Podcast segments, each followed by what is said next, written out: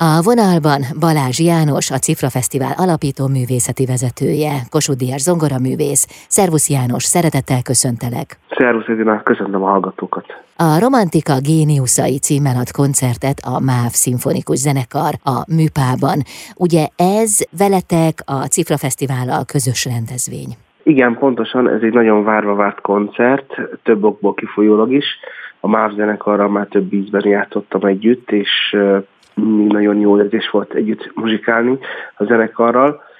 Viszont Charles Dutoával, a legendás karmesterrel először dolgozok, úgyhogy nagyon várom a közös együtt muzsikálást, már csak azért is, mert Liszt Ferenc versenyművét fogjuk előadni az Ezdur zongora versenyt, ami viszont ezer szállal kötődik Cifra Györgyhöz, így teljesen magától értetődő volt az együttműködése a Cifra Fesztiválnak és a MÁV zenekarnak ezen a koncerten. Én azt hiszem, hogy a program is, és önmagában a legendás karmester jelenléte is ugyanazt az ideológiát mutatja és viszi tovább, amit Cifra György is képviselt a 20. században. Vagyis? Tulajdonképpen ez a romantikus gondolkodásmód, amely egyértelműen az érzelmek megnyilvánulására fekteti a hangsúlyt, arra az improvizációra, amely a darabok, a hangok mögött rejlik. Arra a játékra, ami lehetővé teszi azt, hogy a hangokon túl valamit adjunk a közönségnek magunkból, és ugye azt sosem lehet előkészíteni. Ilyen előadó volt Liszt Ferenc is, és az összes nagy előadó zeneszerző, nyilván a 20. században már leginkább csak előadókról beszélünk, kevésbé zeneszerzőkről, régen ugye ez szorosan együtt volt, és most pedig ugye ebben a mai világban rendkívül fontos szerintem a szerepe ennek a stílus irányzatnak, mert a közönség mert most már sokkal nagyobb lehetősége van mennyiséget hallgatni, tehát sokkal több koncert áll rendelkezésünkre, sokkal több művésze van a világnak, mint Liszt Ferenc idejében, vagy akár mint Cifra György idejében, de egyre kevesebb az a szuverén adni akarás, és az a, az a kötődés a zenéhez, amely azt ki tudja adni a hallgatóságnak, és egyben a szakmának is, ami a legbelsőbb gondolatokat fogalmazza meg a művész lelkéből.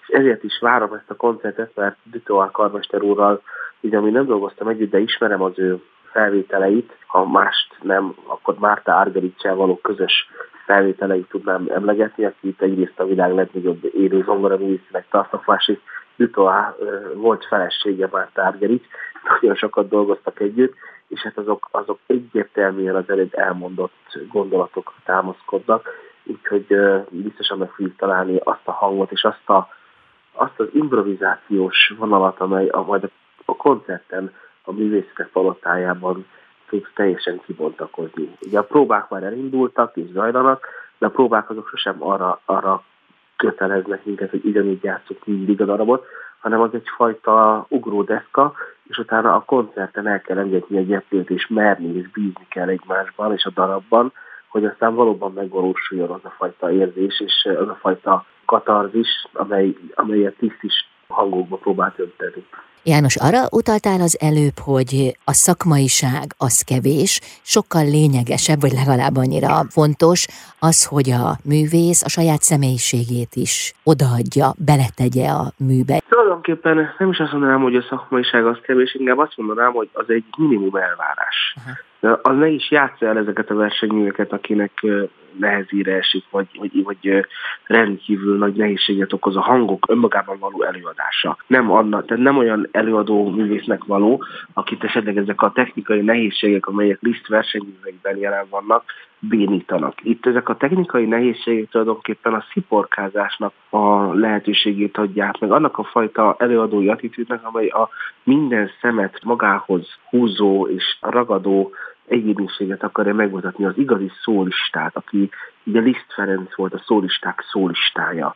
És ilyen szempontból azt hiszem, hogy ezért kell valami pluszt hozzáadni, mert hogyha valaki csak épp, hogy le tudja játszani a hangokat, annak egy kicsit olyan új gyakorlatszerű előadásmódja lesz. És viszont uralni és, és brillírozni ezeken a nehéz műveken, ehhez a rendkívül magas szakmaiság kell, de az még önmagában kevés. Tehát ide nagyon-nagyon kell az előadói véna, megtölteni élettel a hangokat. Természetesen ez más, műs, más műfajban is így van, csak talán technikai szempontból mégiscsak írtak könnyebb műveket is, és ott elég hamar el lehet kezdeni esetleg a többletet hozzátenni. Liszt vagy Rachmaninov versenyművei, vagy Bartók Béla versenyművei nagyon-nagyon magas színvonalat képviselnek, technikai szempontból.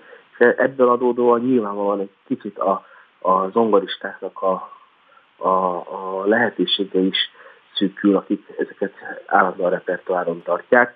Én nagyon boldog vagyok, hogy ezeket a műveket játszhatom és előadhatom, mert én ezekben tudok igazán kibontakozni, és ezekben élem meg magamat is, Liszt Ferenc szellemiségét is, és Szifra György ideológiáját is. Mm. Mi lesz repertoáron a csütörtöki koncerten? Liszt Ferenc Ezdó zongora versenyét fogom előadni a MÁV zenekarral, és Sárzi Toál karmester vezényletével. Ugye ez talán az egyik legnépszerűbb, vagy, vagy a legnépszerűbb lisztversenymű, egy rendkívül komplex mű, amely a maga egyébként nem túl hosszú, összesen 18-19 perces hosszával az egyik legrövidebb versenyműve a világnak, ugyanakkor a legkomplexebb, hiszen négy tétel is szerepel benne szünet nélkül, és tulajdonképpen a lírai, a hősies, a, a szellemes, a variációs sorozatos és a, a magyaros, olaszos melódiákban is túskál, úgyhogy egy igazi vérbeli verseny, amiben a zenekar is, a karmester is és a szólista is meg tudja mutatni magát, és amióta Kriszteles, ezt megírtam, azt már több mint 160 éves szerintem a mi vagy 170 éves, azóta mindig sikere van, és ez azért nagy dolog olyan versenyművet írni, ami, ami fennmarad, és azt mondom, az a versenymű, amíg világ a világ fenn is fog maradni. Mm. Köszönöm szépen, sok sikert kívánunk, és tudom, hogy nagyon kevés most az időd, úgyhogy engedlek visszapróbálni. Köszönöm szépen. Köszönjük szépen, köszönöm. Balázs János, zongoraművész volt a vendégem, a Cifra Fesztivál alapító művészeti vezetője itt az Intermedzóban.